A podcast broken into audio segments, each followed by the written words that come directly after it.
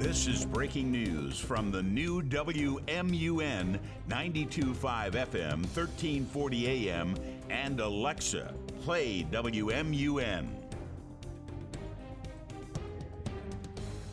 Live from the city of Muncie, State of the City Address. Senator Scott Alexander on stage now, live. The mayor to speak in moments. Hey, it's great to be back uh, here with you in Muncie, Indiana. I've got a couple of things here to do real quickly. Uh, one of them is going to be a little bit of a, a surprise, um, and, for, and for a good reason. This is something I've been working on uh, this this set or last session and this session, but we we got it done this session, and I'm glad it took us a little while to get this done because I think it's very appropriate. Uh, we passed uh, resolution, uh, memorial resolution uh, for Marta Moody. Uh, and I want to thank my House members. There's a couple of them here, I think. Um, Elizabeth Rowe and um, Sue Errington, also J.D. Prescott. All of our area legislators signed on to this, but I'll just present the resolution and then I'll get to the second part of my task up here today. But uh, this is a Indiana General Assembly Senate concurrent resolution number 14, a concurrent resolution memorializing Marta Moody.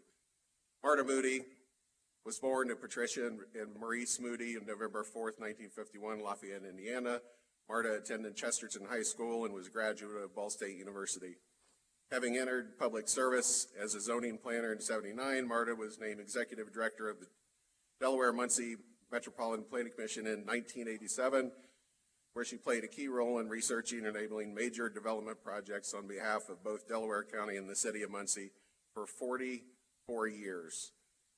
Marta worked to provide educational opportunities for students and had a long-time partnership with the Department of Urban Planning at Ball State University, a relationship that motivated the uh, faculty to establish the Marta Moody Public Sector Awards.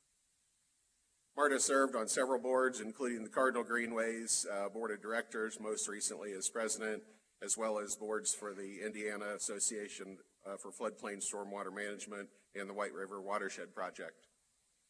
Marta worked towards the successful development of the Muncie Trail System for more than 20 years, for which she received 2023 Indiana Greenways Foundation Award uh, and was honored with the Ball Brothers Foundation John and Janice Fisher Governance Award uh, for exemplary leadership, integrity, responsibility, accountability, uh, and recently another uh, state award um, as well that we didn't get memorialized in this uh, because it was after the timeline. But Marta's tireless support for students at Ball State University and her lifetime of public service in Muncie and neighboring will be greatly missed. Um, it was my honor to be able to, to present this uh, for Marta Moody. We will schedule with the Delaware County Commissioners um, another presentation uh, over on their side and, and probably hope, hopefully get this posted in the Delaware County building. So um, she will be missed. Um, very hard shoes. So just um, thank you all for letting us. Uh, you're listening to Senator Scott Alexander speak just ahead of the State of the City address live on WMUN. We're in the, the, real estate business for a, a, long time as far as he was in the banking side. And for, for many years, we relied on Marta to, to teach us things and tell us what we could and couldn't, couldn't do. And, and she did a, a great job of that. So that was before, uh, before where we are now. So, and the second part of my task here today is to introduce the, the man of the hour, Dan Ridenour.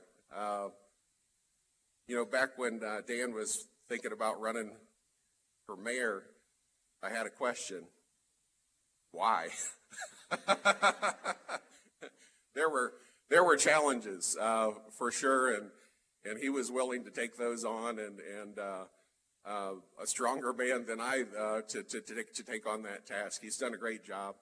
Um, Muncie's in better shape. You know, that's been, he and I agree on that philosophy of leaving things better than you found them. Um, and I think at the end of whenever Dan gets finished, Muncie's going to be in a better place, uh, much better place than when we found it. Um, and, and not only did he run for mayor and win his first election. At the same time, he decided that he would run an Iron Man. So he, he I kind of coined him as the Iron Mayor uh, in there. So hopefully that that sticks. And then and then he's kind of coined the phrase "you got to love Muncie." So anything that happens good in Muncie, you got to love Muncie. And and um, it's my pleasure to introduce the mayor of the great city of Muncie, Indiana. You got to love Dan, Dan Ridenour. You're listening to WMUN. Steve Lindell live at Cornerstone Center for the Arts. That was Senator Scott Alexander introducing Dan Ridenour, who will now to a standing ovation in the room of 400 registered guests who just finished their breakfast come to the stage for his presentation, The State of the City. Well, good morning. And thank you, Scott.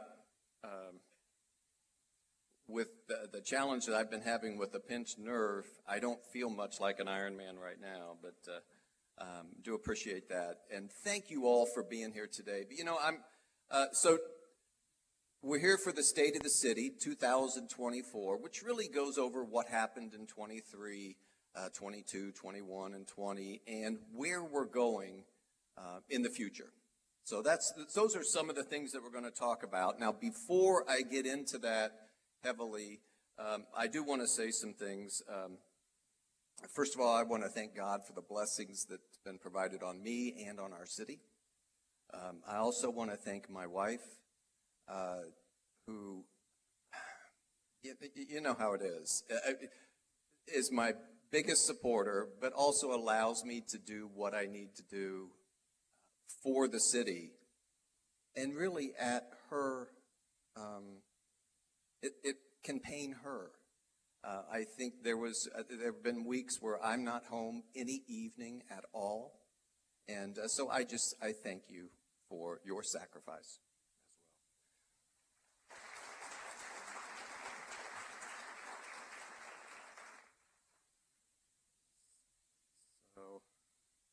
I don't have a pointer today, so we're doing this um, a little differently. I'm struggling here. The...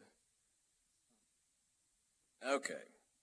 So I want to first of all, uh, and I know we've already clapped and thanked, and I hope the food, uh, I thought it was great, and uh, thank you to uh, Chesterfield's Cafe and Ivy Tech.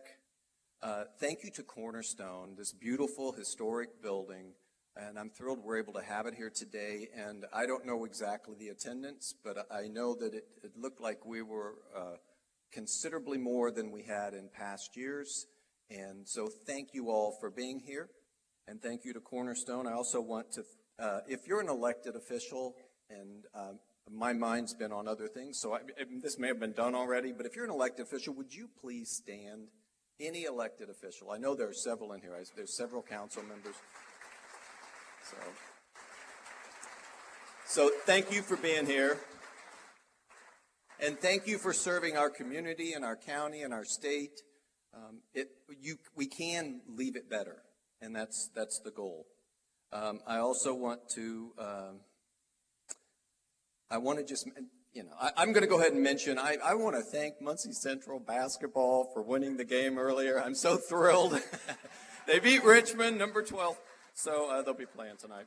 Uh, so let's go ahead and get started. And I, uh, so here's where we're going. Uh, here's where we're growing and uh, where we're going. So first of all, we're going to talk about four main things: infrastructure, public safety, quality of place, and quality of life. So we're going to talk about those four things. That's our theme today. So we're going to start with infrastructure, which is primarily roads. I mean, when people talk infrastructure, that's primarily what they're talking about. There's a lot more that goes into it, but roads are the main uh, focus. So when we took over, we knew there were some there were considerable drainage challenges. There were considerable roads needing to be repaired, um, and we made a commitment uh, that we were going to set up a plan we were going to follow that plan, and the plan was to do it right. And that meant coordinating everything with utilities. If that meant it took longer to finish, we just did, took longer to finish. But we didn't want, to, we wanted to do it the right way, and we want it to last longer. So we don't just repave, uh, we mill out and repave and put in fresh pavement, and that's what we're doing because it'll last longer. So that was our commitment. Now we started uh, on here on the left, on the left, let's see, would be, yeah, your left side. Uh, we bought a milling equipment and paving equipment, and that's not something that we had ever done in the city of Muncie before, and it has proved to be very successful. The first year, I think we paved three or four roads, and quite frankly, we weren't very good at it. But how many of you are good at something the very first time you do it? And I didn't see any hands. That's not how it works, is it? The second year, last year, we paved three miles of neighborhood streets. And what we use our, per, our own team for, and most of them are here today, what we use our own team for are primarily for the smaller streets in the neighborhoods. So not what you would send a contractor to do a four block stretch in a neighborhood because it'd be too expensive. But that, that's what we mostly use the neighborhoods for. But we needed the equipment to do it. So we invested in the future, buying the equipment so that we could perform better. Uh, and it's been truly successful. So three miles last year. The other thing that we did is we continue to work with contractors, and I had been, and um, we'll call it talking with the state about increasing the funding, and they did. So the community crossings, we can now get one and a half million dollars. So that's what we've applied for which means we're doing through contractors. We, once we get the award, Adam, uh, we'll get. We're going to be doing three million through contractors, in addition to what we're going to do um, in our um, with our own team. But in addition to that, we also bought. Just make sure I get this correct. We bought a crack sealer machine. We bought a spray patching machine. And uh, we started a concrete crew as well and did several of those repairs as well. So let's look at what we're going to do in 24. This is not in order of doing the work, I will say that, but uh, what we're going to be doing with our own team, this is just with our team. This is our own city street department, our own public works. We're going to be doing all these streets, and it amounts to five and a half miles. So as we continue to improve the process, as they get more experience, we're able to do more. Several of these all of these are in need. And there are other streets still in need, but there's also funding that has to be played into it. So as you look at these, a couple of them that I'm super excited about is 9th Street. Uh, we'll be doing in South Central, we'll be going from uh, Walnut Street to Madison Street on 9th Street. It greatly needs it. But where I'm most excited is from Madison Street out on the north edge of Heekin Park, that's getting paved. And I'm really excited about that. It's one that we've had on our list for some time, but it's also a long stretch, and we had to make the money work, and I'm excited that's happening. 8th Street, we're going to do a little road diet. This is down by the Ross Center. We want to make it safer for the kids who are playing, and it'll be across from the, the solar field uh, area, the old Chevy plant. Uh, MLK, uh, that was one we had hoped to do a couple years ago, and the funding fell apart, uh, but that's going to get done this year. If, and we also, we do what we have funds to do. So how many of you remember last year in front of Amazing Joe's when we paved the southbound lanes of Wheeling? Anybody? I remember it. Um, well, guess what we're doing this year? The northbound lanes of Wheeling. Even though there were complaints, why would you pave the south and not the north? Well, it's money. You put that on, on social media and they don't, you know, it just doesn't always stick, but that's the reason. We could do it, we did it. Now we can do it, we're doing it. And that's, that's how we look at it with our own team. Um, I'm real excited about Godman. That's an area, it's, it's a, a, very active, touches multiple neighborhoods, so I'm excited about that one.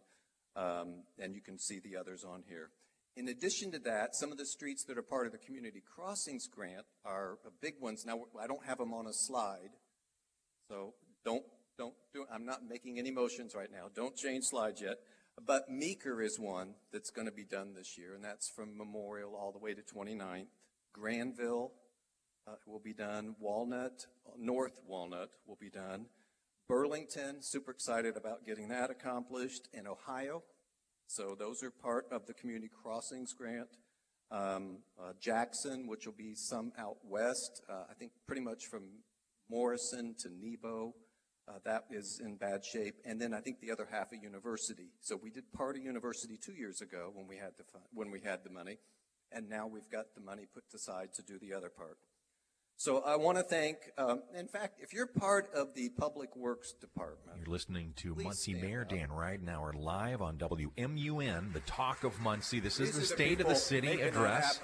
March 1st, 2024. Steve Lindell and- and live Johnny on Wright. WMUN. The mayor continues. But the elephant in the room is always what? McGalliard and Tillotson. What about McGalliard and Tillotson? So here's the deal. It's about, it's up to about thirteen and a half million dollars to do those two streets. Our budget for that department that does this work is about four, between four and five million a year. So we'd have to close down for three years, do nothing, if we were to do McGalliard and Tillotson without help. So we applied for and worked with the federal government, the state government. We now have funding. It's in three different parts, three different years. I'm going to show you where it's getting done. Please share it with people so that they know. Um, and there's a reason we're not doing Tillotson first. Did anybody see the little piece yesterday? There's major one miles long stretch that the utility has to finish, AE AEP, with their underground line. So we couldn't do Tillotson first. But we're going to start with McGalliard. There it is. So this is from Tillotson to Wheeling. So it will very much disrupt uh, some traffic, but it will be it will be it will be great when it's finished. That's in front of Northwest Plaza and all the way down to the football stadium. So that's the first section. This and when this starts, the funding begins on their calendar year. So that's July 1st of 24, and that funding period ends June 30th of 25. Sometime in there is when this will get going depends on when the funding comes in. But the feds are providing 4 million a year is essentially how it's working, uh, because they won't give more than that to a city of our size. That's why we can't do it all. But we need that in order to do other roads and keep our employees employed. Uh, so we can't, we don't have the money, and we're not going to borrow and make future generations pay for our wonderfulness today. We're not going to do it. Not when I'm here.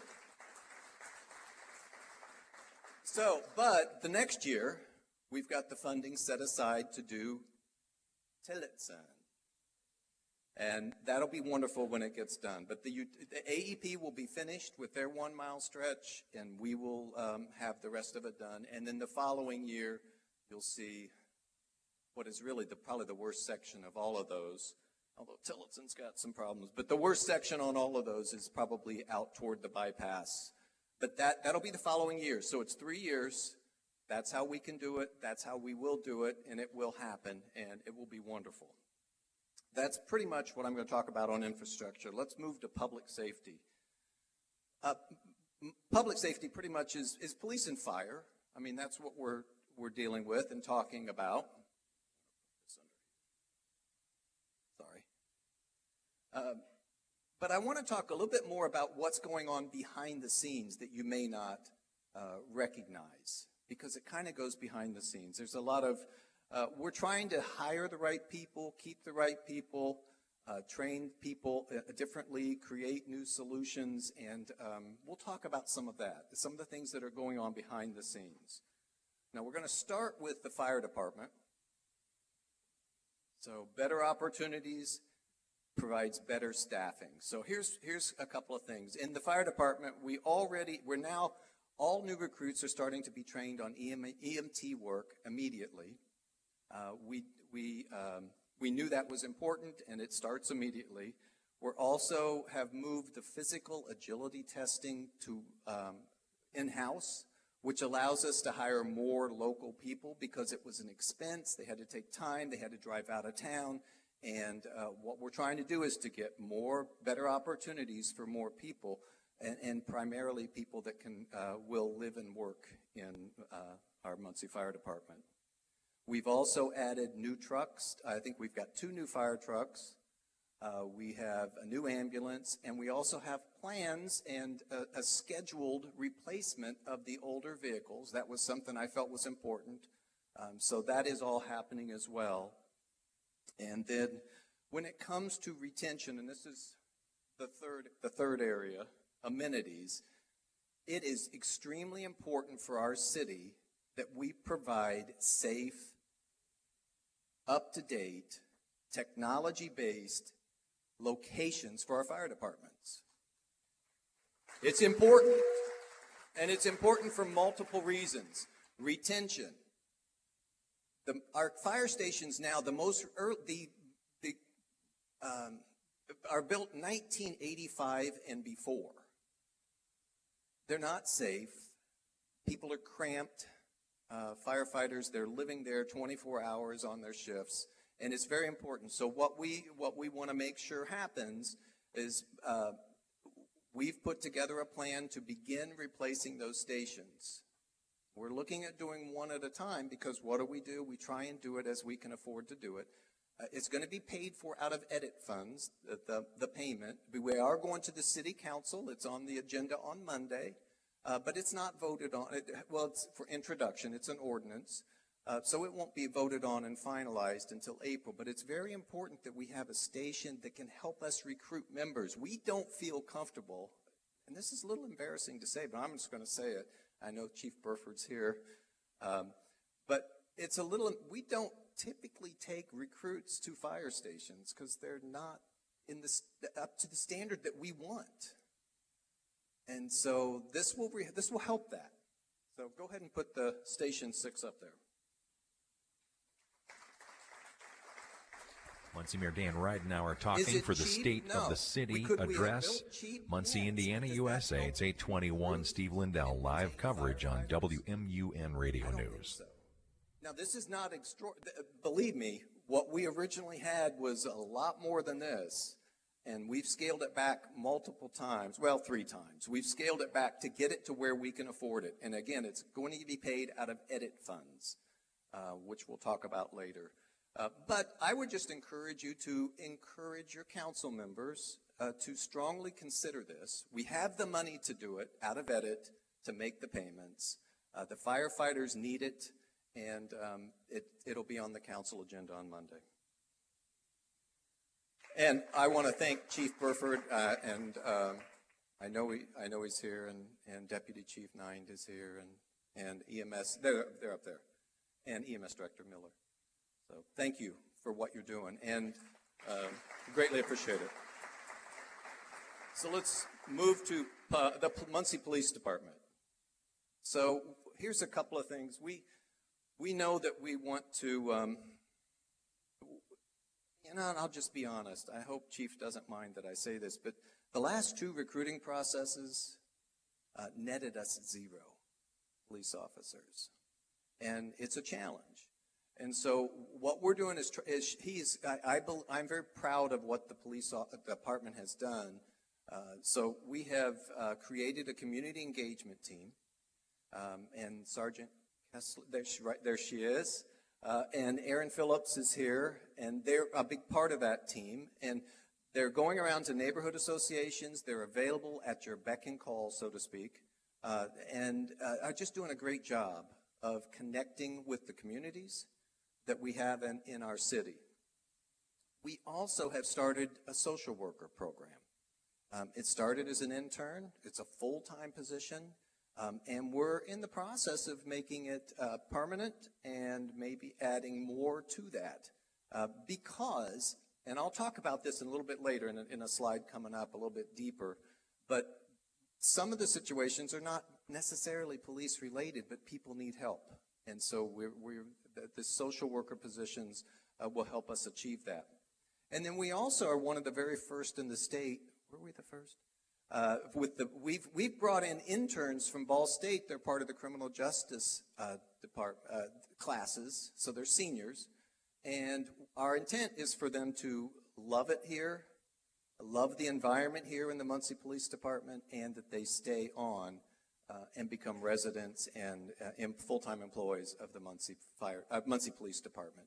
So those are a couple of the things that we're doing. I want to. Uh, I know that my two deputy chiefs are here and Chief Sloan is here. If you're a police officer, would you please stand?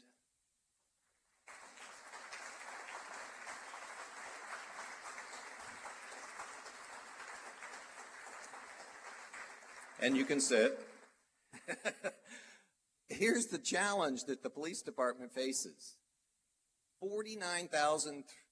49,398 calls in a year in 2023. That's 135 a day. 135 a day. Now, Uh, in order to handle those calls, you have to, we've adjusted the training programs. We've focused a lot on de-escalation uh, and other areas. And where I'm real proud is if you go to this, we've had less than, of that 49,398 calls, less than 0.6%. So t- six tenths of 1% are all that have needed to use any type of physical force uh, to restrain somebody or pulling a taser or possibly a gun. I mean, it's been very, very minimal. And that's because of the training that that department has put into play and has put and is consistent with the discipline of officers over the last four years. And I greatly appreciate it, Chief Sloan.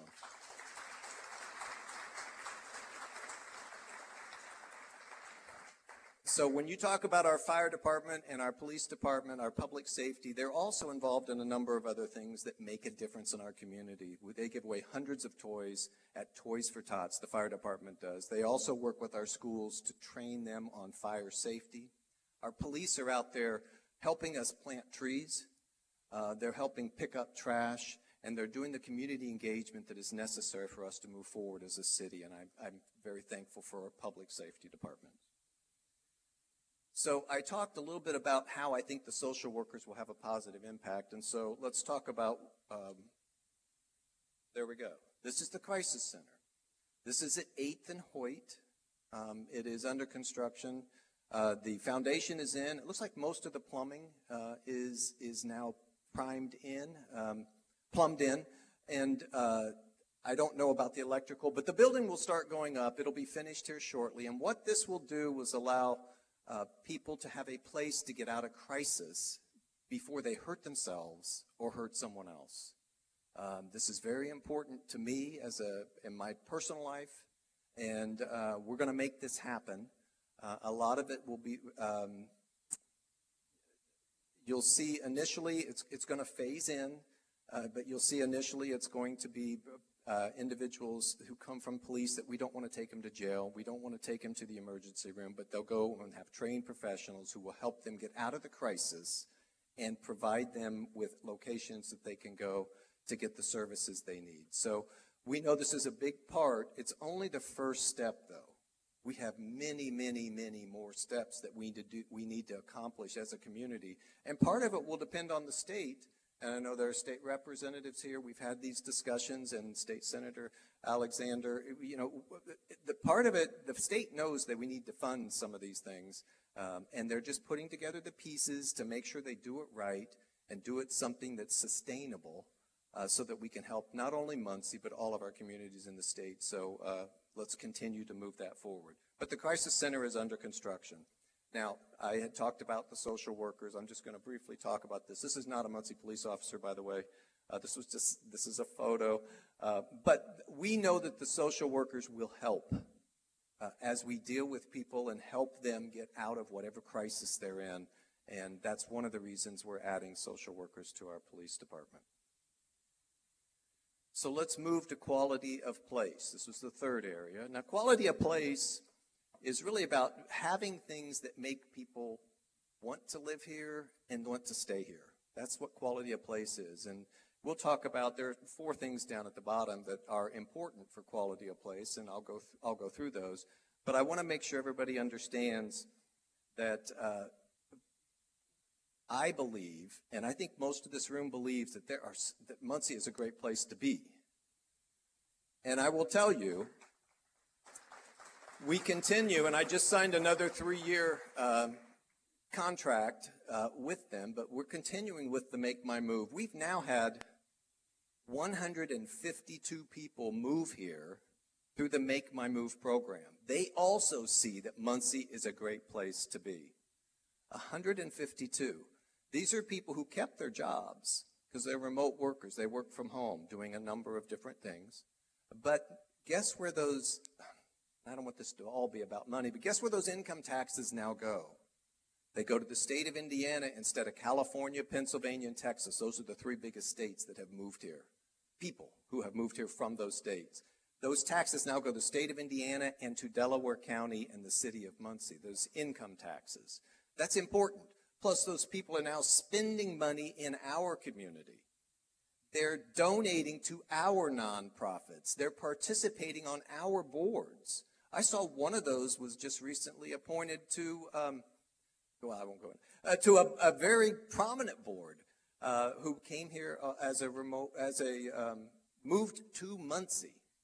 So we know our community has great quality of place. Now, one of the things that I think we've worked on more than anything else in the beginning, in these first four years, is our park system. And Carl Malone, um, he and I had conversations when we were looking at, I was looking at who do I put in, and it became, it was clear very early on to me that Carl was the person to put in there. Nobody loves our parks and our kids more than Carl. Um, and uh, we talked about what we want to do and since then, we've added four splash pads in four different sections of our city. Um, we have upgraded 15 parks. Um, and some of the things, that, and there's other things coming. There are other things coming. So, uh, what you have here on the top, that's uh, a rendering of the skate park that we finally got DNR approval. Uh, and so that's going in between the basketball courts and Tillotson at Westside Park. That's where that will be. And that is on its way. So it's got to go out for bid, and it's a large dollar figure, so it'll probably be a six week or so bidding process, would be my guess. Um, but uh, that, that's one.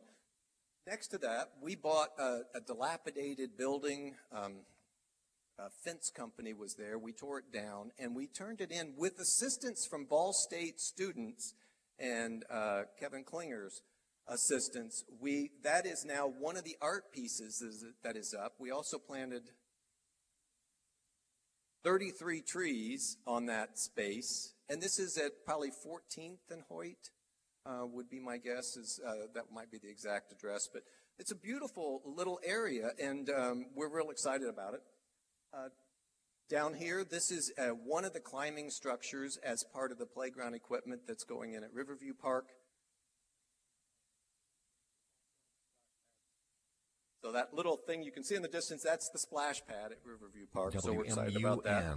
News Radio, Delaware County Today to live from the State of the City address. Steve Lindell anchoring.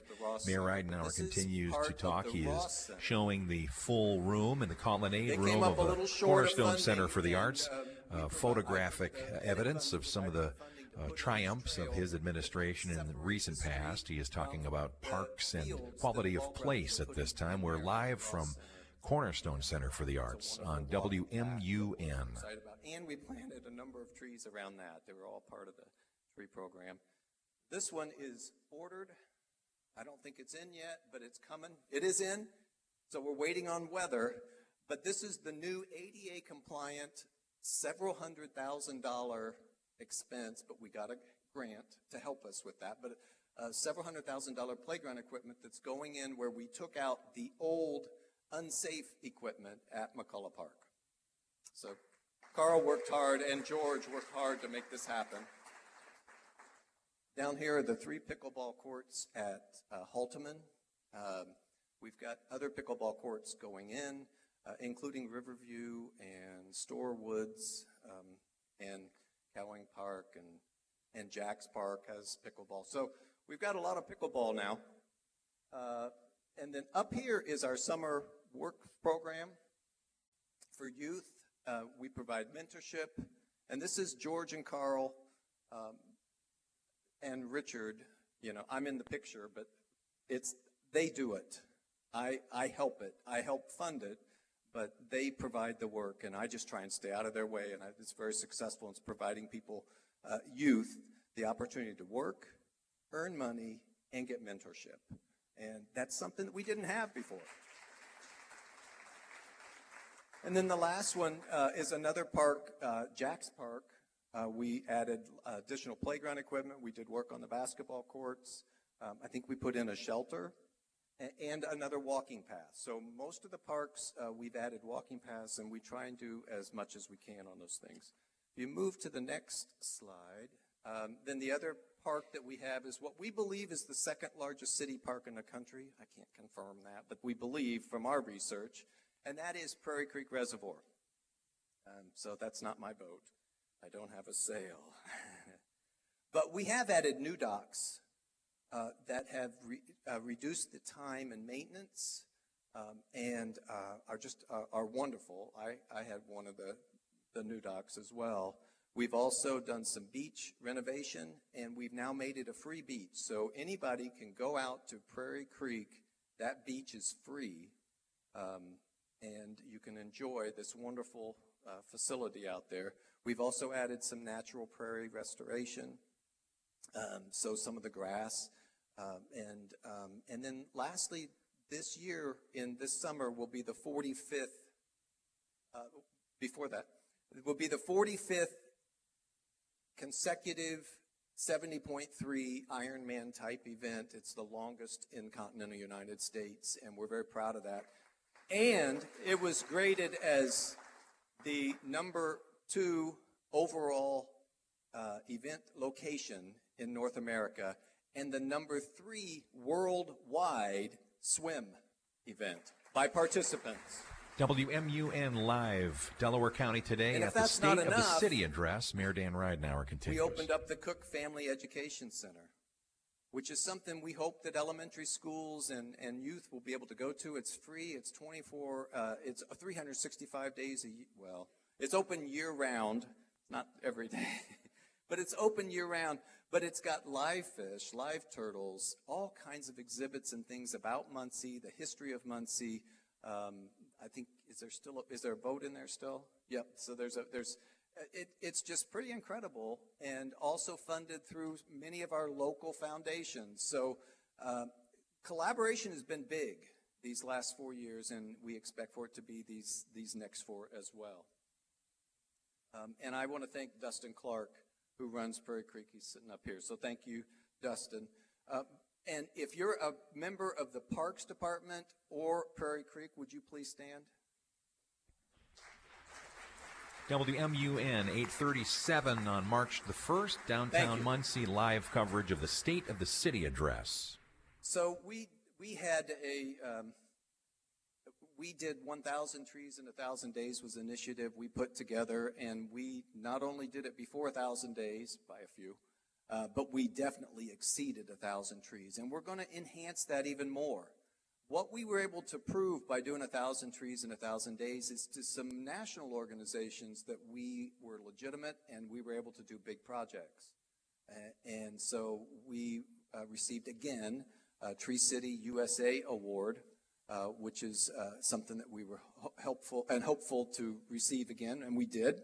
And we also received a $2 million grant that's paid out over five years to help us put trees in uh, disadvantaged neighborhoods. So that is in the works, um, but it's a, it's a five-year program, but it's another $2 million. And it was because of the success we had with the 1,000 trees in 1,000 days. Things build off of each other, and that's how you build momentum, and we're very excited about that. Okay, next slide. So I, in, in, when I ran in 2019, I knew that we needed, uh, we needed housing, both affordable and market rents. And, um, you know, when you looked at Muncie, there was no new apartment complexes built since 2003 except for students. And we love our students at Ball State. Uh, they spend and they, you know, they do wonderful things for us. But for uh, the rest of the community, there were no new apartment complexes since 2003. So I knew that was an area where we had some need. So let's see, go ahead and do the first. So from 2016 to 2019, so the years before I was mayor, there were 57 residential building permits, uh, which amounts to 16.2 per year. That's what we were building.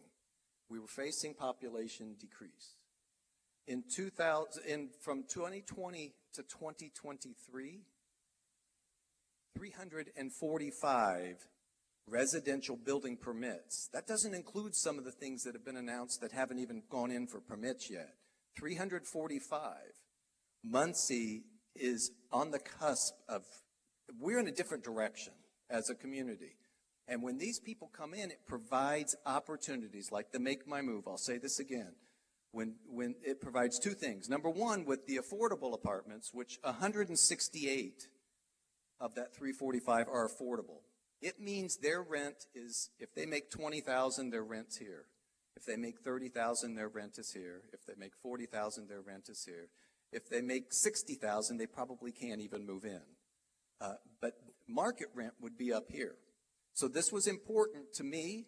And we also have on the agenda another 120 unit apartment complex on the council's agenda on Monday, uh, which will f- provide additional affordable housing.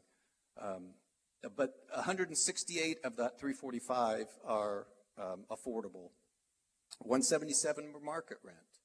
So where we knew we were right with our thinking is that when we when the White River Lofts opened up 55 units, 39 of those units were rented to people who already worked in Muncie but were driving in from Hamilton County. 39. Do you know what they said in the surveys the reason was? There was no new, they didn't feel like there were options for them to move here. They wanted to save those two hours. We want them to be here, and now their taxes are paid to Delaware County and go to Delaware County and Muncie uh, on those income taxes rather than going to Hamilton County. That's big. And they're also living here.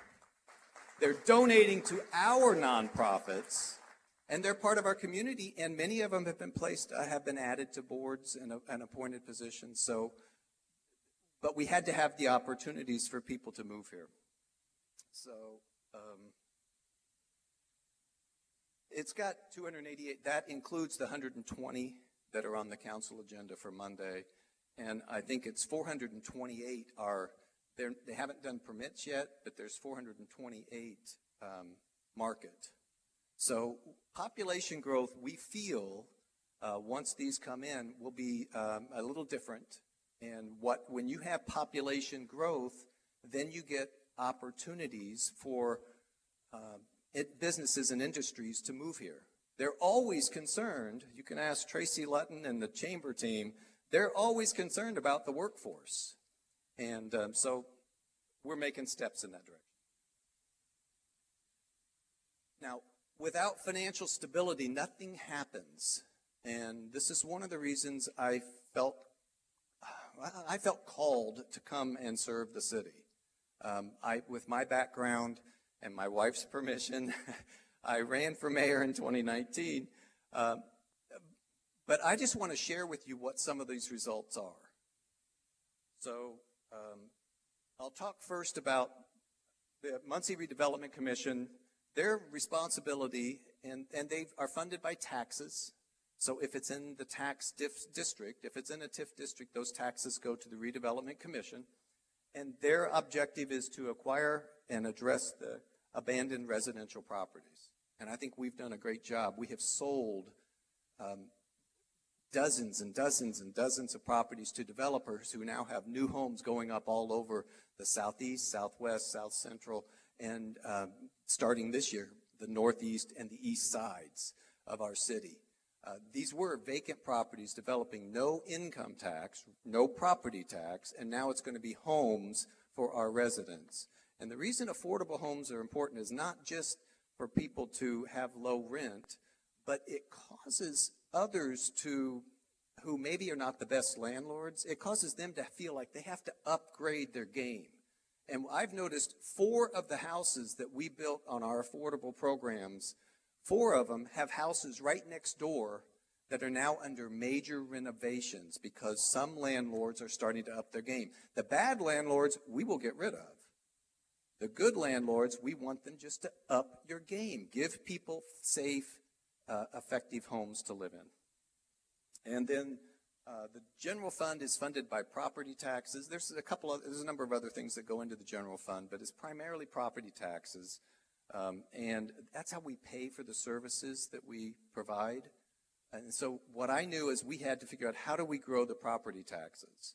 Um, and I didn't want to raise the rate. And even if you raise the rate, the tax cap's 1% anyway. So it's not going to raise anybody's taxes. So it doesn't do it that way. You had to come up with other solutions, which I'll talk about here in a second.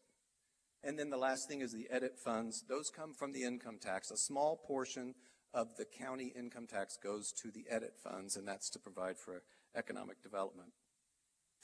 So I'm very proud that we at the city have been, have been able to provide uh, increases to our employees uh, to help with recruitment and help with retention. Um, and part of that is financial stability. You have to have that. So let me show you a couple other things. So this is property tax revenue only. So this doesn't include other fees and other things that go into it. It's property tax revenue only. And this is just for the general fund, which is what pays for city employees and the services we provide. If you look at the year from 28, if you look at 2018, we were around, hang on, we were around 15 and a half million, uh, 15.3 million. By 2020, because we were in a decline, by 2020, look what those revenues were. They dropped 3.82%. That's what I had my first year, because property taxes are the year behind. So those were 2019 assessments paid in 2020. So my first year, the taxes received from the general fund were actually less than the previous year by 3.82%. So um, here's what, don't put the next one up yet. What we have purposely done is we have not borrowed on any economic development project inside the city limits because it does no good. I'm not saying we won't ever. The right thing comes along, we'll consider it. But I, it, we, it doesn't do any good to say we're going to raise, we've, this project's going to develop $500,000 in property taxes if you're paying $500,000 in a bond debt. It, it, it, it sounds great, and you want the project here, but we have gone through with the Muncie Redevelopment Commission and with edit funds and with the council's help on tax abatements, we have gone through and we've been paying cash uh, to help with that infrastructure out of our own funds so that we're not making future generations pay for the nice things we put in play today. Here's the positive impact that that's happened. So in 2023, our general fund revenue alone was over $17 million. It was 14 million ish when I started. It's 17 million now. And that's because we've not been borrowing. We've not placed any, pro- any property that wasn't in a TIF district into a TIF district. We've not expanded any TIF districts. I'm not saying TIF districts are bad, and I have mayors who argue with me. I have county officials who argue with me. I have economic development people who say, oh, you, sh- you know, think about the revenues. That's not the point. General fund is what pays for the services for you guys, not the Muncie Redevelopment Commission. Now, the redevelopment commission, the redevelopment property taxes have not gone up. We don't have a slide on that. We'll get um, We'll get to this here in a second. But the redevelopment commissions have not gone up at anywhere near the level that the general fund is going up because I knew we had to fund the city. And so it was purposeful. It really took several years to show the positive impact, but that was the positive impact. We went from $14.5 million to 17 million by not putting developments into uh, TIF districts, or not adding to TIF districts, and, um, and just being careful. Okay, so the other thing that we've done is we've not borrowed for developments. We did borrow once for infrastructure, which we did we put into parks and some other infrastructure road work. So go ahead and put that up. That's where I started. 58 million plus was what we owed. How much do we owe now? As of today, we owe 50 million, $587,000. So if you are a member of the MRC, Muncie Redevelopment Commission, would you please stand? I know there are a couple here. Maybe three. WMUN Radio, Delaware County Today is live at the State of the City address. Dan Ridenour is speaking. Uh, they have worked with me on this. It's not the normal thing for economic development to not put them inside the redevelopment commission. But it's the best thing for our city, which had declining revenues, was to keep them out. And that's what we've done. And it's been very beneficial so that we could give raises to employees. And, you know, and we did all this not only, well, anyway, it has other impacts that I think are positive. So let's go to the next slide. I think it has stabilized our housing market um, And so I've took, I took numbers from 2022, and these are third-party numbers from the Indiana Association of Realtors, and I compared it to the 2023 Indiana uh, Realtor Association numbers. So I took their numbers. I didn't create these.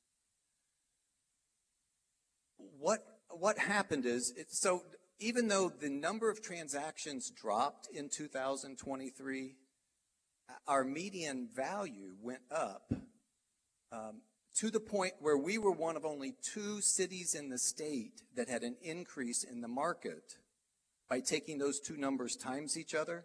Only two in the state, us and New Albany.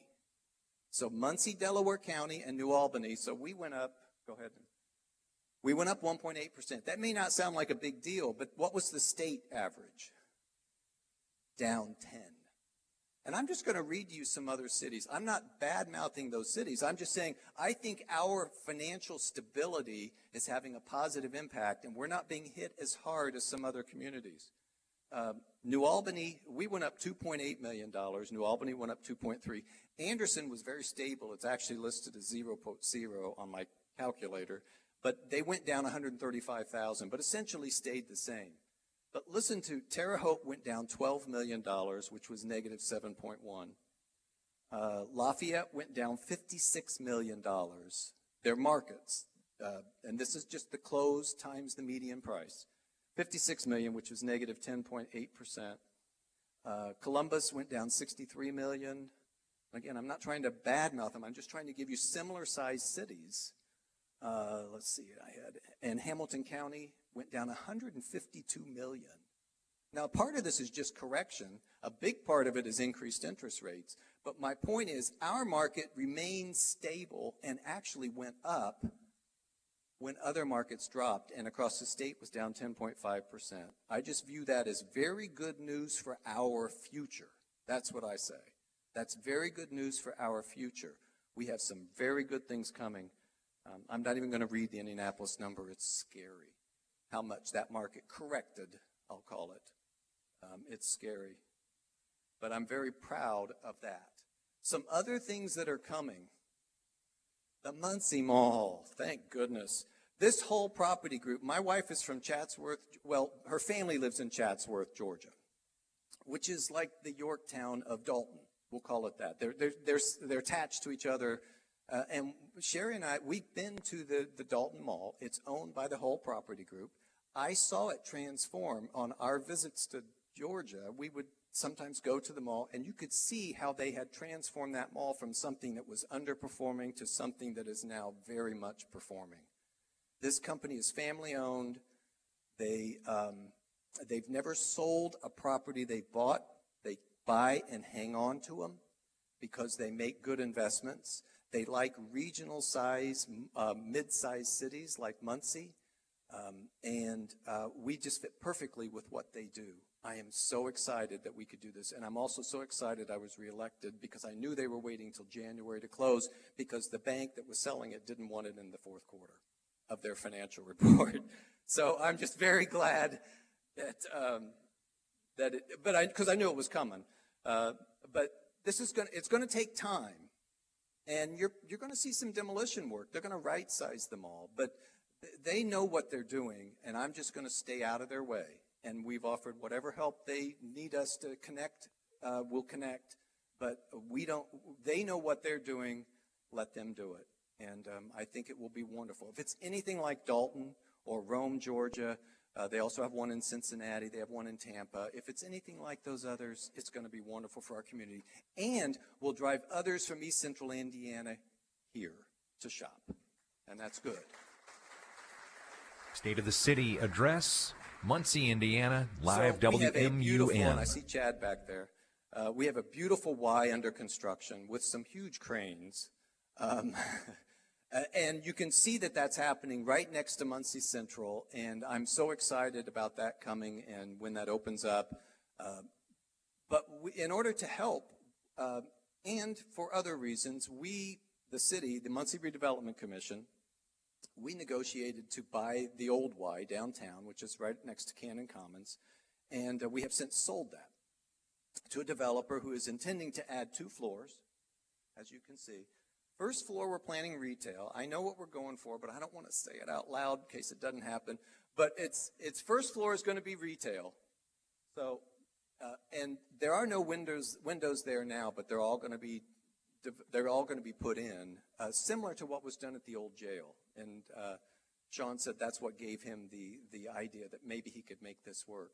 They're going to add two floors because the building is so foundation, foundationally strong that they felt like they could do that. It'll be 59 apartments altogether. And then on the top floor is going to be a restaurant, also some apartments, but a restaurant that overlooks Canan Commons.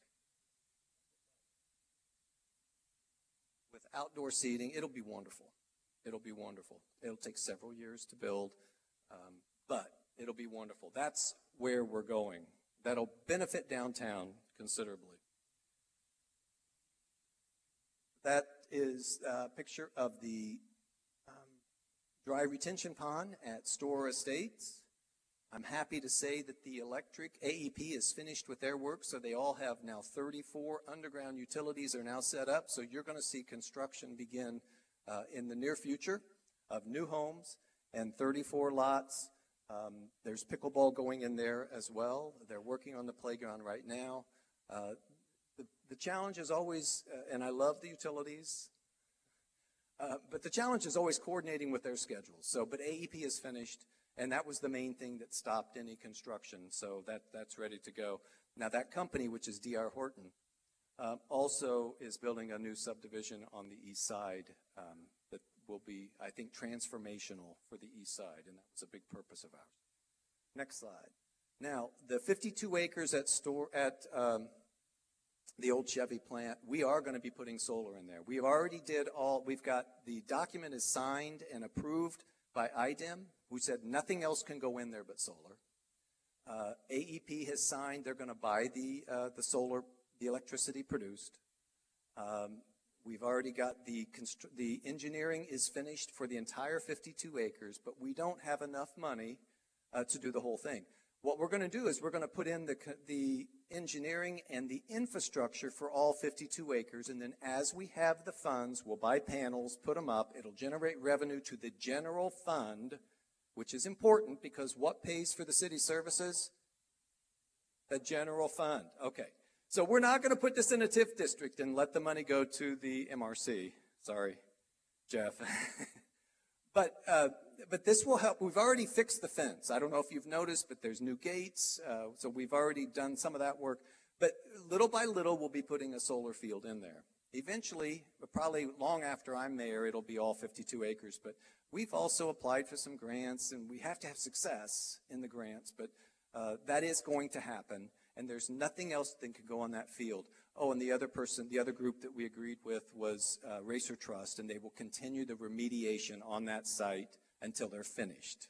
And that was very important to us and to IDEM. So, quality of place, I'm running out of time. So, quality of place uh, is primarily infrastructure and things that you have, but there's also quality of life. So let's move on to that. It provides opportunities. So I just want to, it gives people the chance to pursue the American dream, which I firmly believe still exists. We have to give the chance. I can't guarantee that you'll have the American dream, but I want to make sure everybody has the chance. So here's some of the things that we do to help make sure that that happens. The Industrial Revolving Loan Fund. Now, Richard Ivy, sitting up here in the front, Deputy Mayor Ivy, he does a lot of things uh, for our city. But one of the things that he does is he runs this industrial revolving loan fund. And so we've put money aside, we have money set aside that we lend out to businesses. Last year, uh, we loaned to 21 businesses to help them expand uh, and grow their businesses. They added jobs, and um, we're very proud of that. We have a couple million dollars out there to businesses. This is a loan. They don't get to keep the money and if you don't pay it, we do sue you. Uh, but, and we have, and we've repossessed property. I mean, but, but it has helped a number of businesses expand. Uh, and I'm very proud of this. Uh, $783,515 went to women-owned and or minority-owned businesses. Live coverage of the State of the We City address, the WMUN Muncie. It's 9 o'clock. We're going to continue our coverage now. For those tuning in for Dan Patrick, we'll join in progress at the conclusion of this noteworthy and newsworthy event. Steve Lindell, live from downtown Muncie. Mayor Ridenour continues now. And, and we met with the, the South Carolina group that's doing this at uh, Charleston College. I think it's Charleston College, but it's Charleston, South Carolina. And I fund this class. It's free. Once it's full, it's full, but it's, it's free to Muncie residents. Ball State partnered with this as well to provide the facilities.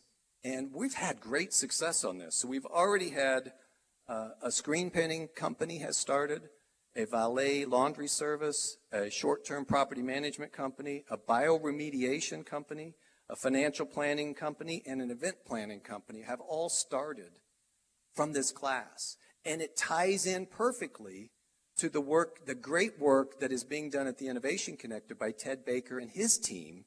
Um, and so we've collaborated to help make this work. We want Muncie to be an entrepreneurial hotbed, and, and that is happening. That is happening.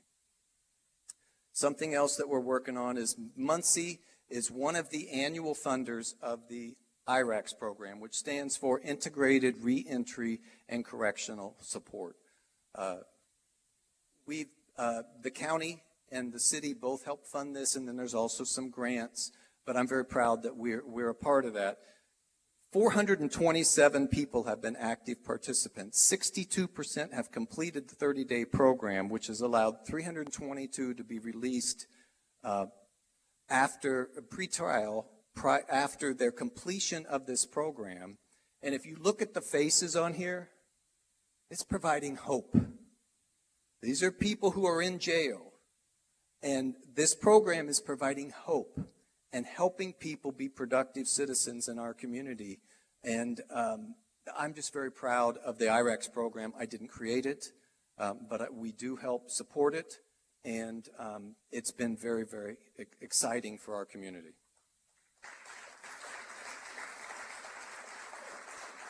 And then lastly, there's, I, we have tremendous foundations in our community, and I think you all know that from the Community Foundation, the Ball Brothers Foundation, but, and George and Frances Ball Foundation. But they created, George and Frances Ball Foundation created something called Cradle to, Cradle to Career. And there's several subgroups operating under those, and I see a couple people who are on the subgroup that I serve on, which is eighth grade math. But there are several subgroups. There are things going on behind the scenes that people don't know. We're trying to make a difference for our community. And if we can get students and give them the opportunity, give students the opportunity to thrive, it makes our community stronger. And that's what we're doing. But I appreciate our foundations very much. Uh, our parks programming is another one that I think is making a difference for our youth um, as we have dozens and dozens and dozens who have been through this program and talk about it after the fact. Um, we, as a city, have uh, supported a number of different organizations, including the Boys and Girls Clubs, the y- YMCA, uh, Mitchell, um, Muncie Community Schools. We have a program we're helping fund some of their work. Uh, Real Black Excellence, the Ross Center, we've, we've helped, and many, many, many more. And that's very important that our nonprofits get that support uh, from us. And from EDIT funds last year, the nonprofits received over $700,000 from just EDIT funds. That doesn't include community development funds. Um, and then lastly, this is little JJ, who I met, uh, um, actually, I met him at the Common Market. Uh, and he was actually performed at the Mayor's Arts Awards. So he's a, a local rapper um, who's doing some incredible things. A young you know, he might be this high now, but, uh, but uh, was really excited to, to get that opportunity. I'm going to finish this up here. So, what I have to say is, you got to love Muncie. Just look at this.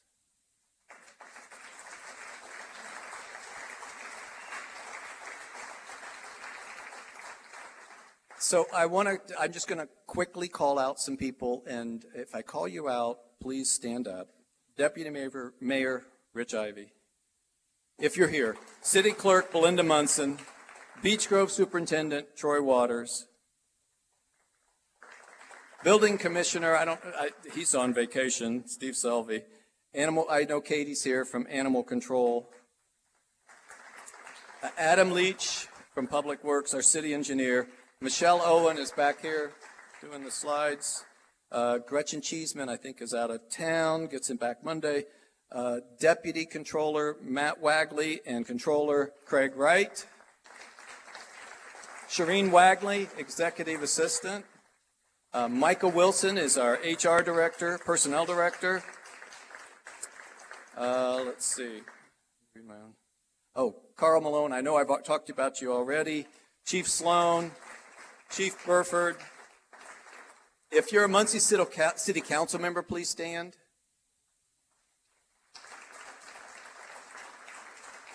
And Dustin Clark from Prairie Creek. These are the people that make it happen. All I do is try and provide them the resources through the general fund that they need to be successful. So thank you so much. Thank you for being here today, and um, God bless you all. Mayor Dan Ridenour and the State of the City address live on WMUN, the talk of Muncie. I'm Steve Lindell anchoring the coverage as uh, we have gathered today in downtown Muncie in the Colonnade Room of Cornerstone Center for the Arts. The presentation included a, a lot, lot of facts and of. figures. It included a lot of photographs for those that were joining in person as well. The mayor certainly touted the things that he's been talking about uh, before he became mayor the first time quality of place, quality of life quality of financial situation as well. Uh, former banker that he is, he has a tendency to certainly look at the importance of numbers. He laid out uh, what has happened and what his plan is to happen moving forward.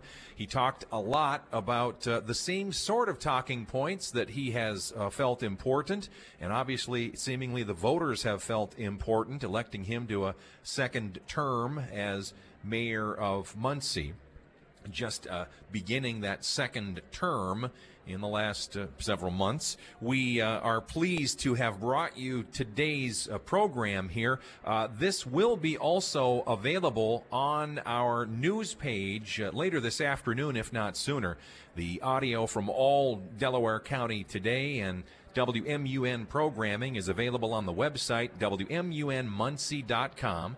WMUNmuncie.com. Though we cannot track terrestrial radio listenership in real time on 92.5 FM, 1340 AM, oftentimes you hear me talk about Alexa and streaming listeners. We have an ability to see that data in real time.